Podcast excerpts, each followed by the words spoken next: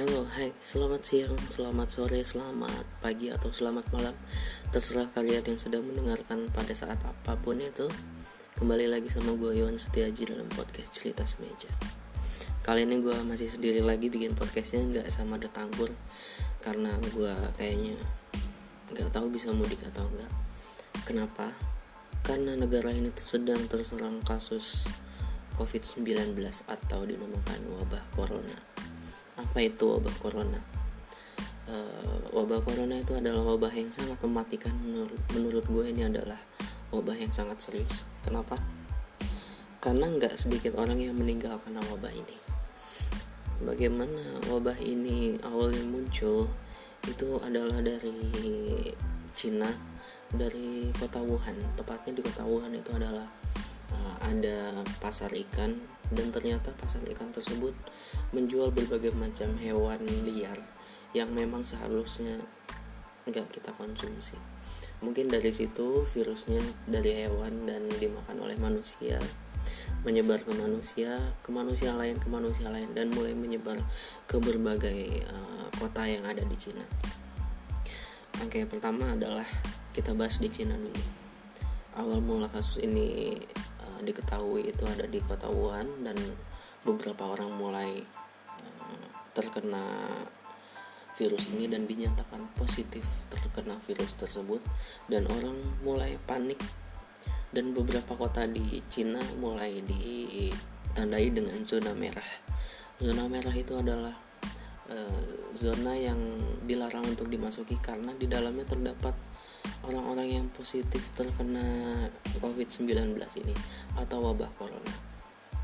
Nah, seharusnya di uh, orang-orang yang berada di zona merah tersebut uh, masuk dalam fase isolasi, yaitu mereka nggak boleh keluar dari rumah kalau memang uh, tidak ada keperluan yang sangat penting. Nah, di sini salahnya mereka adalah uh, karena mungkin waktu itu bertepatan dengan ya Imlek Imlek dari Cina itu, dan budaya dari Imlek itu adalah pulang kampung atau mudik, dan mereka yang merasa tubuhnya sehat, tidak uh, terinfeksi virus atau tidak me- merasakan gejala-gejala seperti flu, batuk, demam, dan sesak nafas, mereka nggak merasakan itu. Mereka pulang dari zona merah ke kampung halamannya tanpa mereka ketahui. Virus corona ini mempunyai salah satu fase, yaitu fase inkubasi. Fase inkubasi itu adalah dimana orang tersebut sebetulnya uh, terkena virus corona atau ada virus yang menempel di tubuhnya atau pakaiannya, tapi dia tidak merasakan gejala-gejala seperti yang dirasakan oleh orang yang menderita penyakit corona, yaitu adalah seperti Uh, flu, batuk, demam. Demamnya itu di atas tiga puluh sembilan kalau gak salah, cukup tinggi, atau empat puluh derajat celcius gitu. Dan ada sesak nafas, tapi mereka gak merasakan itu karena mungkin uh, tubuhnya itu memiliki imun yang yang kuat.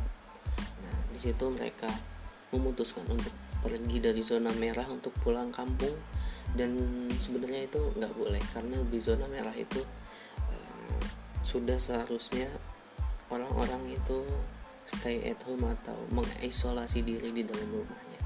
Ya, tapi karena itu, karena lebaran Imlek ini mereka memaksa untuk mudik. Nah, karena mereka merasa sehat dan bisa untuk mudik, ketika sampai di kampung halaman mereka nggak tahu mereka sebenarnya membawa virus atau tidak. Mereka bertemu dengan uh, keluarganya atau saudaranya yang sudah umurnya di atas lima puluh tahun. Dan ketika uh, orang yang terinfeksi di atas umur lima puluh tahun itu sebenarnya uh, lebih sulit untuk bertahan karena daya imun tubuhnya sudah menurun, dan kebanyakan dari mereka yang meninggal adalah pasien yang berusia lima puluh ke atas.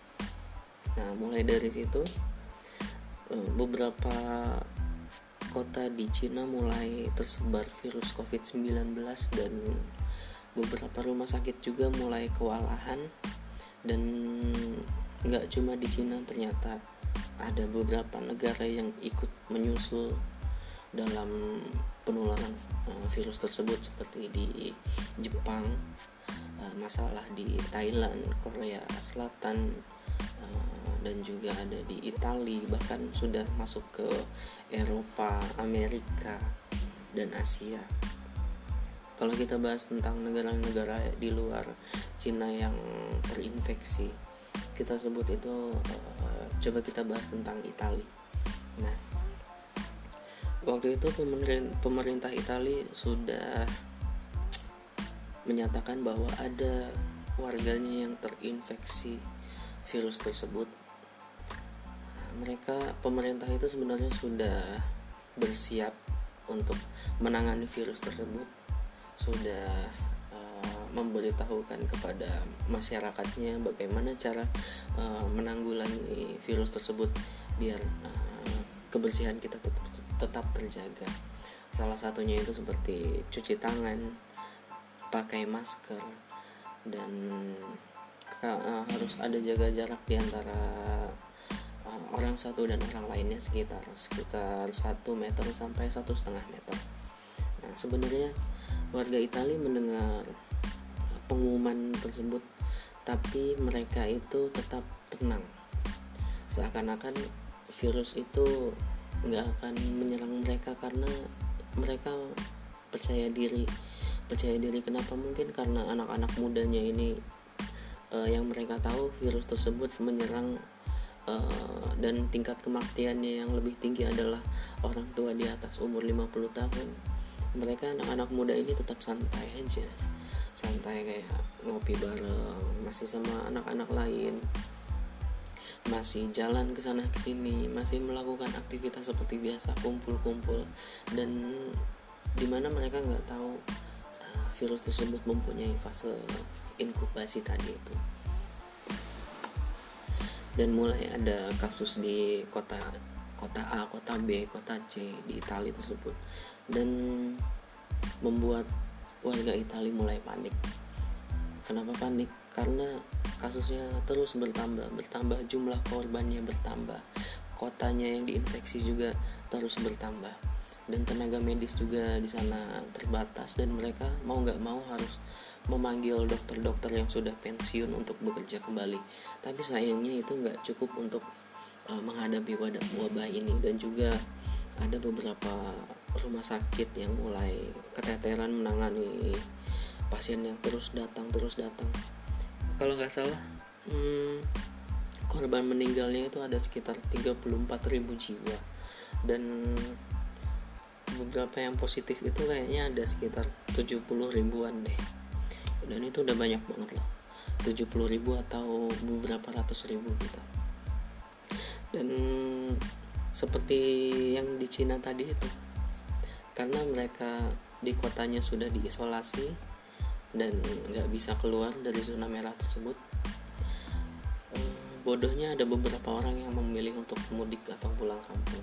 Mungkin mereka merasa lebih aman kalau dengan keluarganya, dan ya mereka nggak tahu uh, virus tadi itu mempunyai masa inkubasi, dimana kalau kita uh, bertemu dengan orang lain, kita nggak tahu sebenarnya kita membawa virus itu, atau di tempat yang kita tuju itu sebenarnya sudah ada virusnya. Nah, dari situ mulai menyebar lagi ke kota yang lebih luas lagi di wilayah Italia, sampai-sampai uh, di sana harus diisolasi negaranya. Diisolasi seperti apa ya?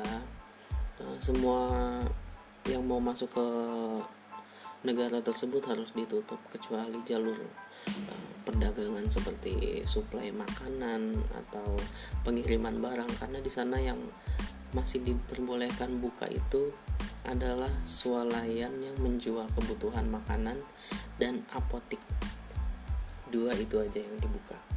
Dan ketika negara itu diisolasi, wilayahnya yang diisolasi, penduduknya nggak boleh keluar rumah lagi. Nggak kayak kemarin yang masih ada yang uh, jalan-jalan ke mall, sekarang udah nggak ada.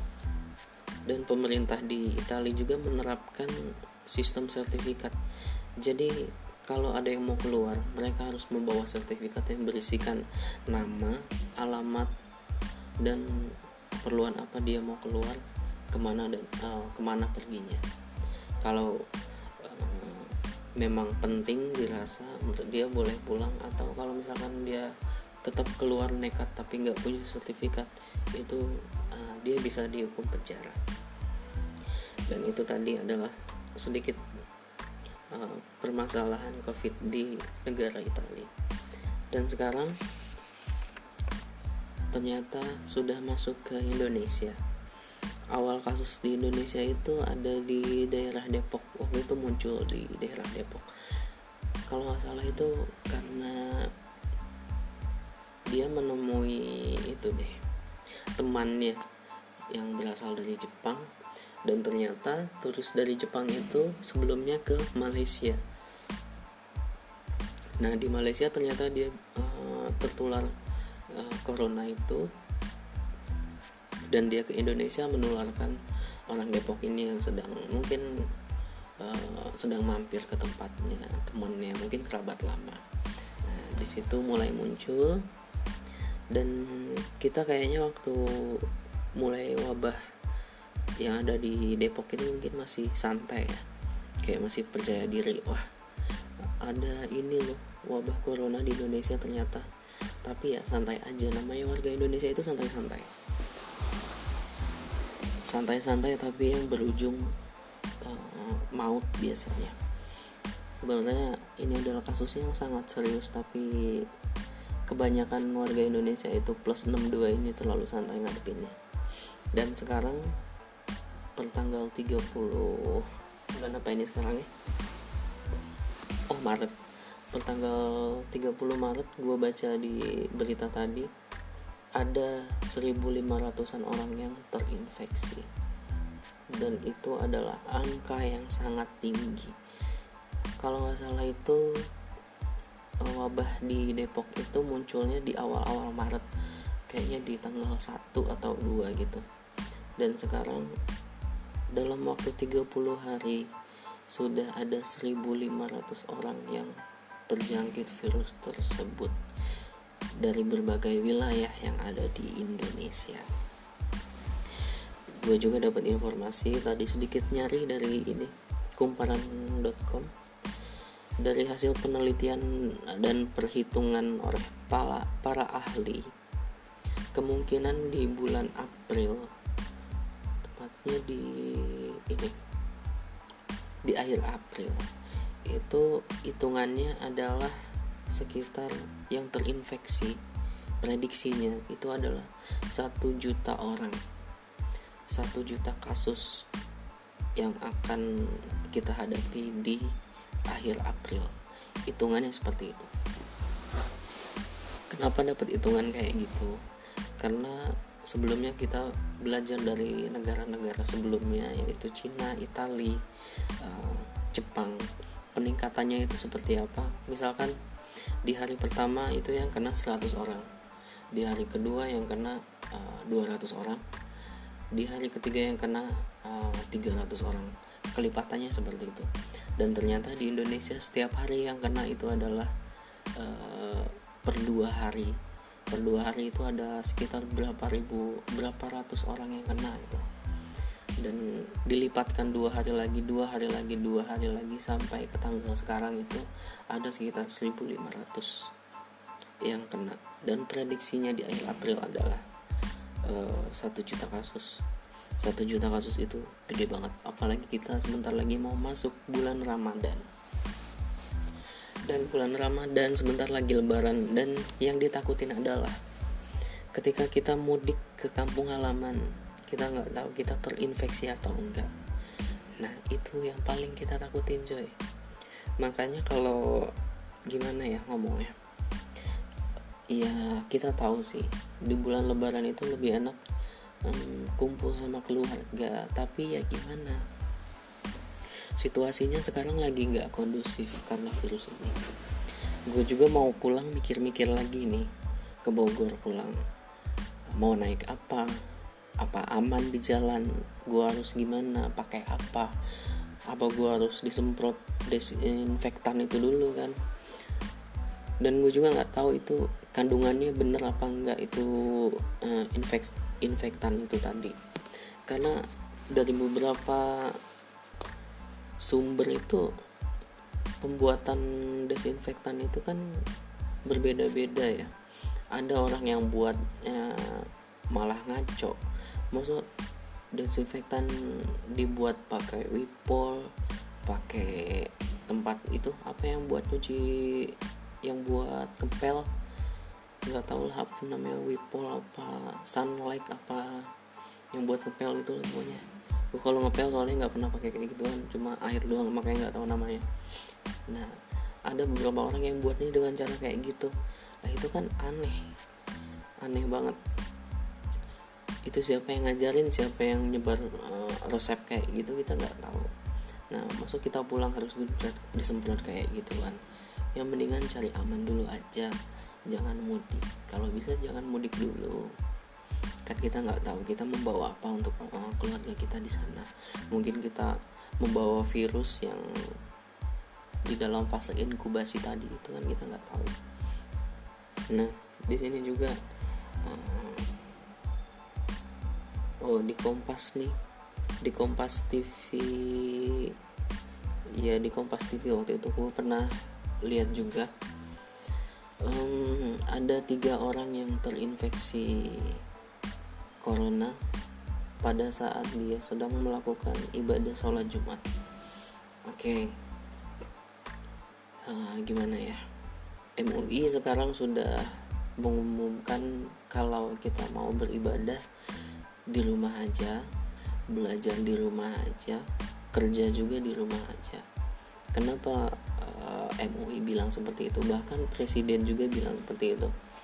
Ya karena kita mau mencegah, uh, pemerintah berusaha mencegah penularan yang lebih lebih banyak lagi dengan memutus rantai uh, rantai penyebaran.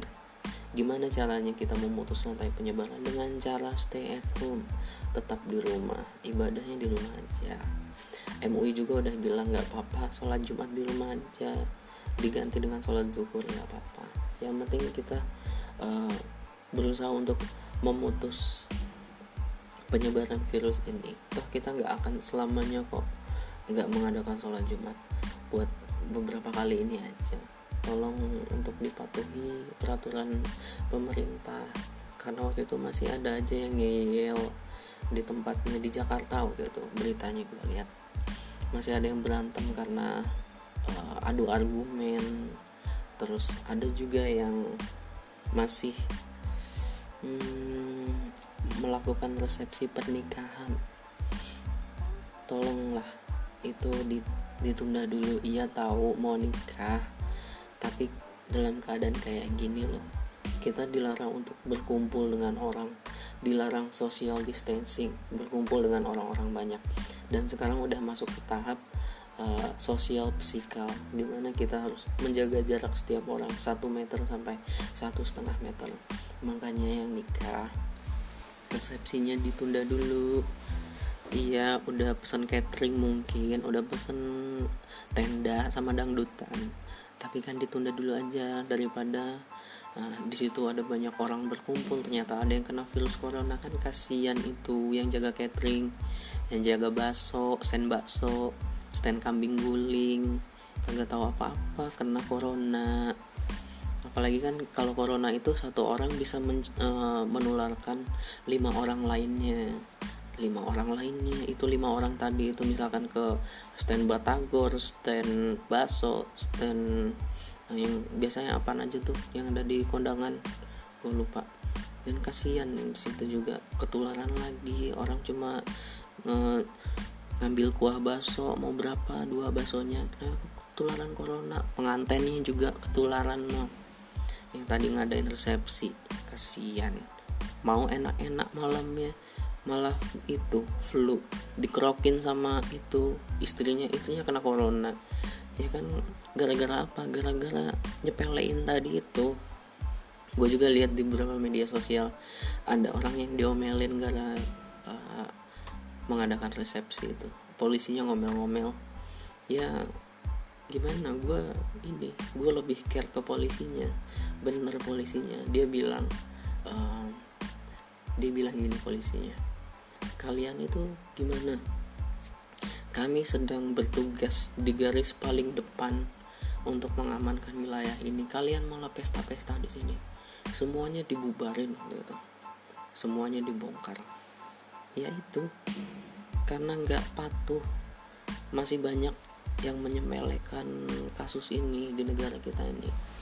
Masih banyak juga anak muda yang masih nongkrong-nongkrong, polisinya nyamperin suruh bubar, malah ketawa-ketawa doang. Itu ih, otaknya di mana?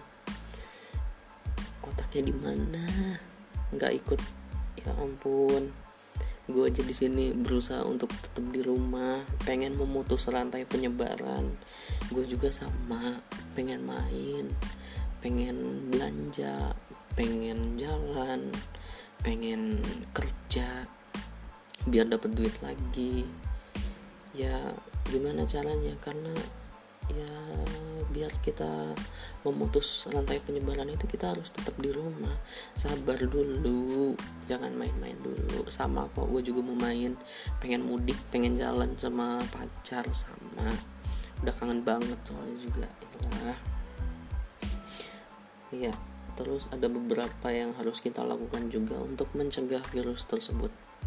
Yang pertama itu adalah dengan uh, tingkatkan daya tahan tubuh, tidur yang cukup, uh, jangan kelamaan tidurnya, jangan begadang juga, usahain sekitar tujuh jam, kayaknya tidur tuh tujuh sampai delapan jam idealnya. Terus makan yang benar, makan sayur kalau bisa. Makan Indomie gak apa-apa sekali-sekali, sayur, buah. Terus kalau misalkan mau pesan GrabFood ya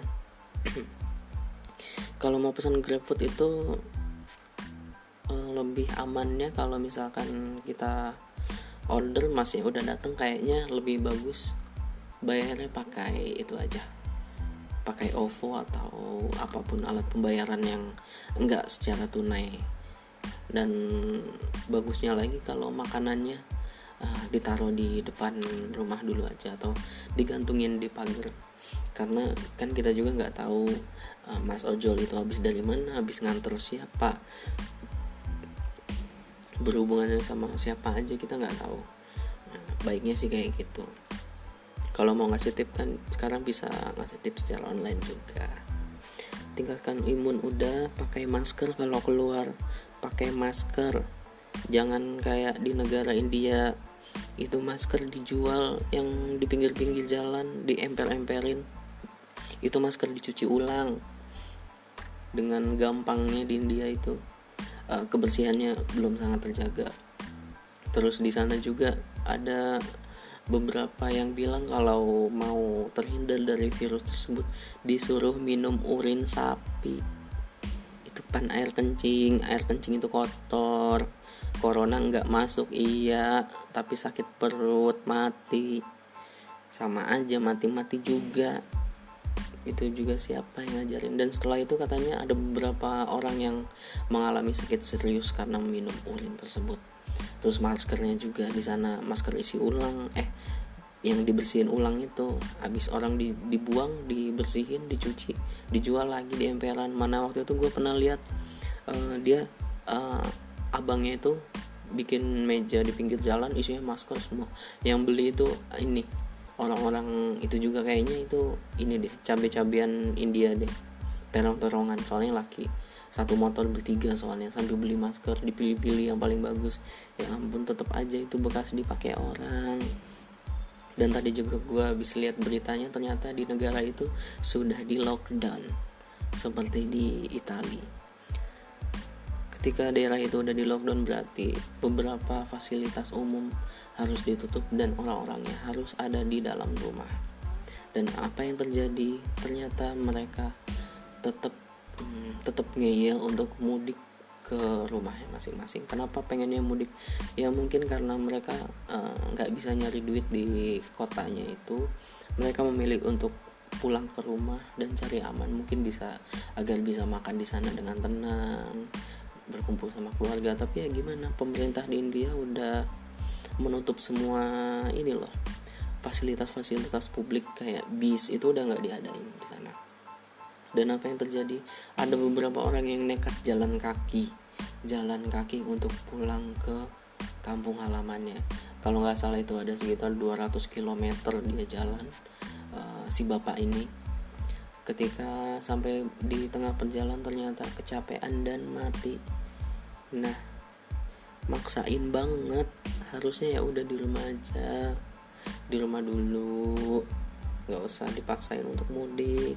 Nah, gue nggak nggak mau nggak mau pokoknya menularkan orang yang di dekat gue, atau mungkin gue ketika mudik gue membawa virus. Pokoknya buat uh, buat sekarang ini yang harus kita lakuin itu adalah diam di rumah dulu, jangan kemana-mana. Kalau mau keluar, uh, yang terpenting adalah pakai masker, terus bawa ini hand sanitizer buat membunuh kuman. Dan buat yang ngejual hand sanitizer juga harganya jangan dinaikin, kesian itu orang-orang gak bisa beli. Masker juga sama, ada yang nimbun-nimbun segala, masker ditimbun yang tadinya harganya cuma berapa puluh ribu naik naik jadi ratusan ribu. Itu maksudnya gimana penjual masker, ya Allah, dia mau naik haji apa gimana? Di sana Mekah juga tutup, nggak bisa dimasukin, di sana juga lagi ditutup. Lu mau naik haji pakai uang duit masker, nggak bisa. Lu naik Monas aja sono, ayolah, itu bahaya banget. Kasian untuk orang-orang yang ada yang lebih membutuhkan kayak tenaga medis, dokter-dokter itu butuh masker, butuh alat pelindung diri. Lu jualnya ya ampun nyampe ratusan ribu dari harga cuma puluhan ribu. Awas kena ajab nanti kuburannya, kuburannya corona semua isinya, emang mau. Nah, habis itu kalau yang punya rezeki lebih juga boleh menyalurkan bantuannya uh, dengan cara mungkin membuka donasi untuk uh, membeli alat perlindungan diri untuk para pahlawan kita yang sedang berjuang, yaitu adalah dokter dan juga perawat. Tolong uh, dibantu untuk alat perlindungan dirinya dan juga vitamin buat mereka. Uh, dengan uang kita mungkin kita bisa mendonasikan untuk dibelikan vitamin atau buah-buahan, karena udah beberapa dokter yang meninggal karena virus ini, dan juga ada beberapa perawat yang kena positif karena virus ini. Dan semoga itu mereka bisa sembuh. Itu aja sih doa gue. Dan gue juga gak mau bosan-bosan buat menghimbau, kalau bisa jangan mudik dulu. Kita gak mau Kita gak mau kan negara kita sama kayak di Italia tadi itu, di Italia, di Cina, di India. Karena kita cuma pengen bertemu dengan keluarga, kita mudik dan kita gak tahu kita membawa virus apa. Dan kalau misalkan untuk para yang masih kerja juga, masih kerja pakai masker, kalau eh, wajib pakai masker. Dan kalau udah pulang ke rumah, bajunya langsung dicuci, masukin mesin cuci, jangan menyentuh siapa-siapa dulu, karena kita nggak tahu, kita dari luar, eh, kita dari luar nggak tahu ada virus yang nempel atau enggak. Baju cuci, kita langsung mandi, mandinya pakai air hangat ya, kalau bisa pakai air hangat yang agak panasan sedikit, karena eh, virus tersebut mati di apa ya di suhu yang panas. Semoga pada saat kita mandi air hangat itu uh, kita bisa membunuh kuman yang ada di badan kita dan juga virus corona tersebut. Terus jangan lupa sabunan, sabunan yang bagus, yang benar. Jangan pakai sabun yang udah tinggal sebatang gitu doang, itu sabunnya busanya udah nggak ada, beli yang baru. Pokoknya beli yang baru, nggak apa-apa buat Uh, daya tahan tubuh lo sendiri, biar biar apa ya biar bersih. Habis mandi baru pakai baju lagi yang bagus, yang bersih, dan insya Allah uh, nggak menularkan ke orang yang ada di sekitar lo. Ya mungkin kayaknya itu aja deh yang mau gue sampaikan. Dan inget, corona ini adalah masalah yang serius, karena kalau kita biarkan, kita nggak peduli, kita nggak peduli dengan peraturan pemerintah, kasus ini nggak akan selesai secara cepat, dan lo bakalan tetap di rumah, di rumah, di rumah, di rumah, nggak main, nggak main, nggak main, nggak main, nggak kumpul, nggak jalan, nggak pacaran, dan itu bakalan ngebuat lo stres di rumah.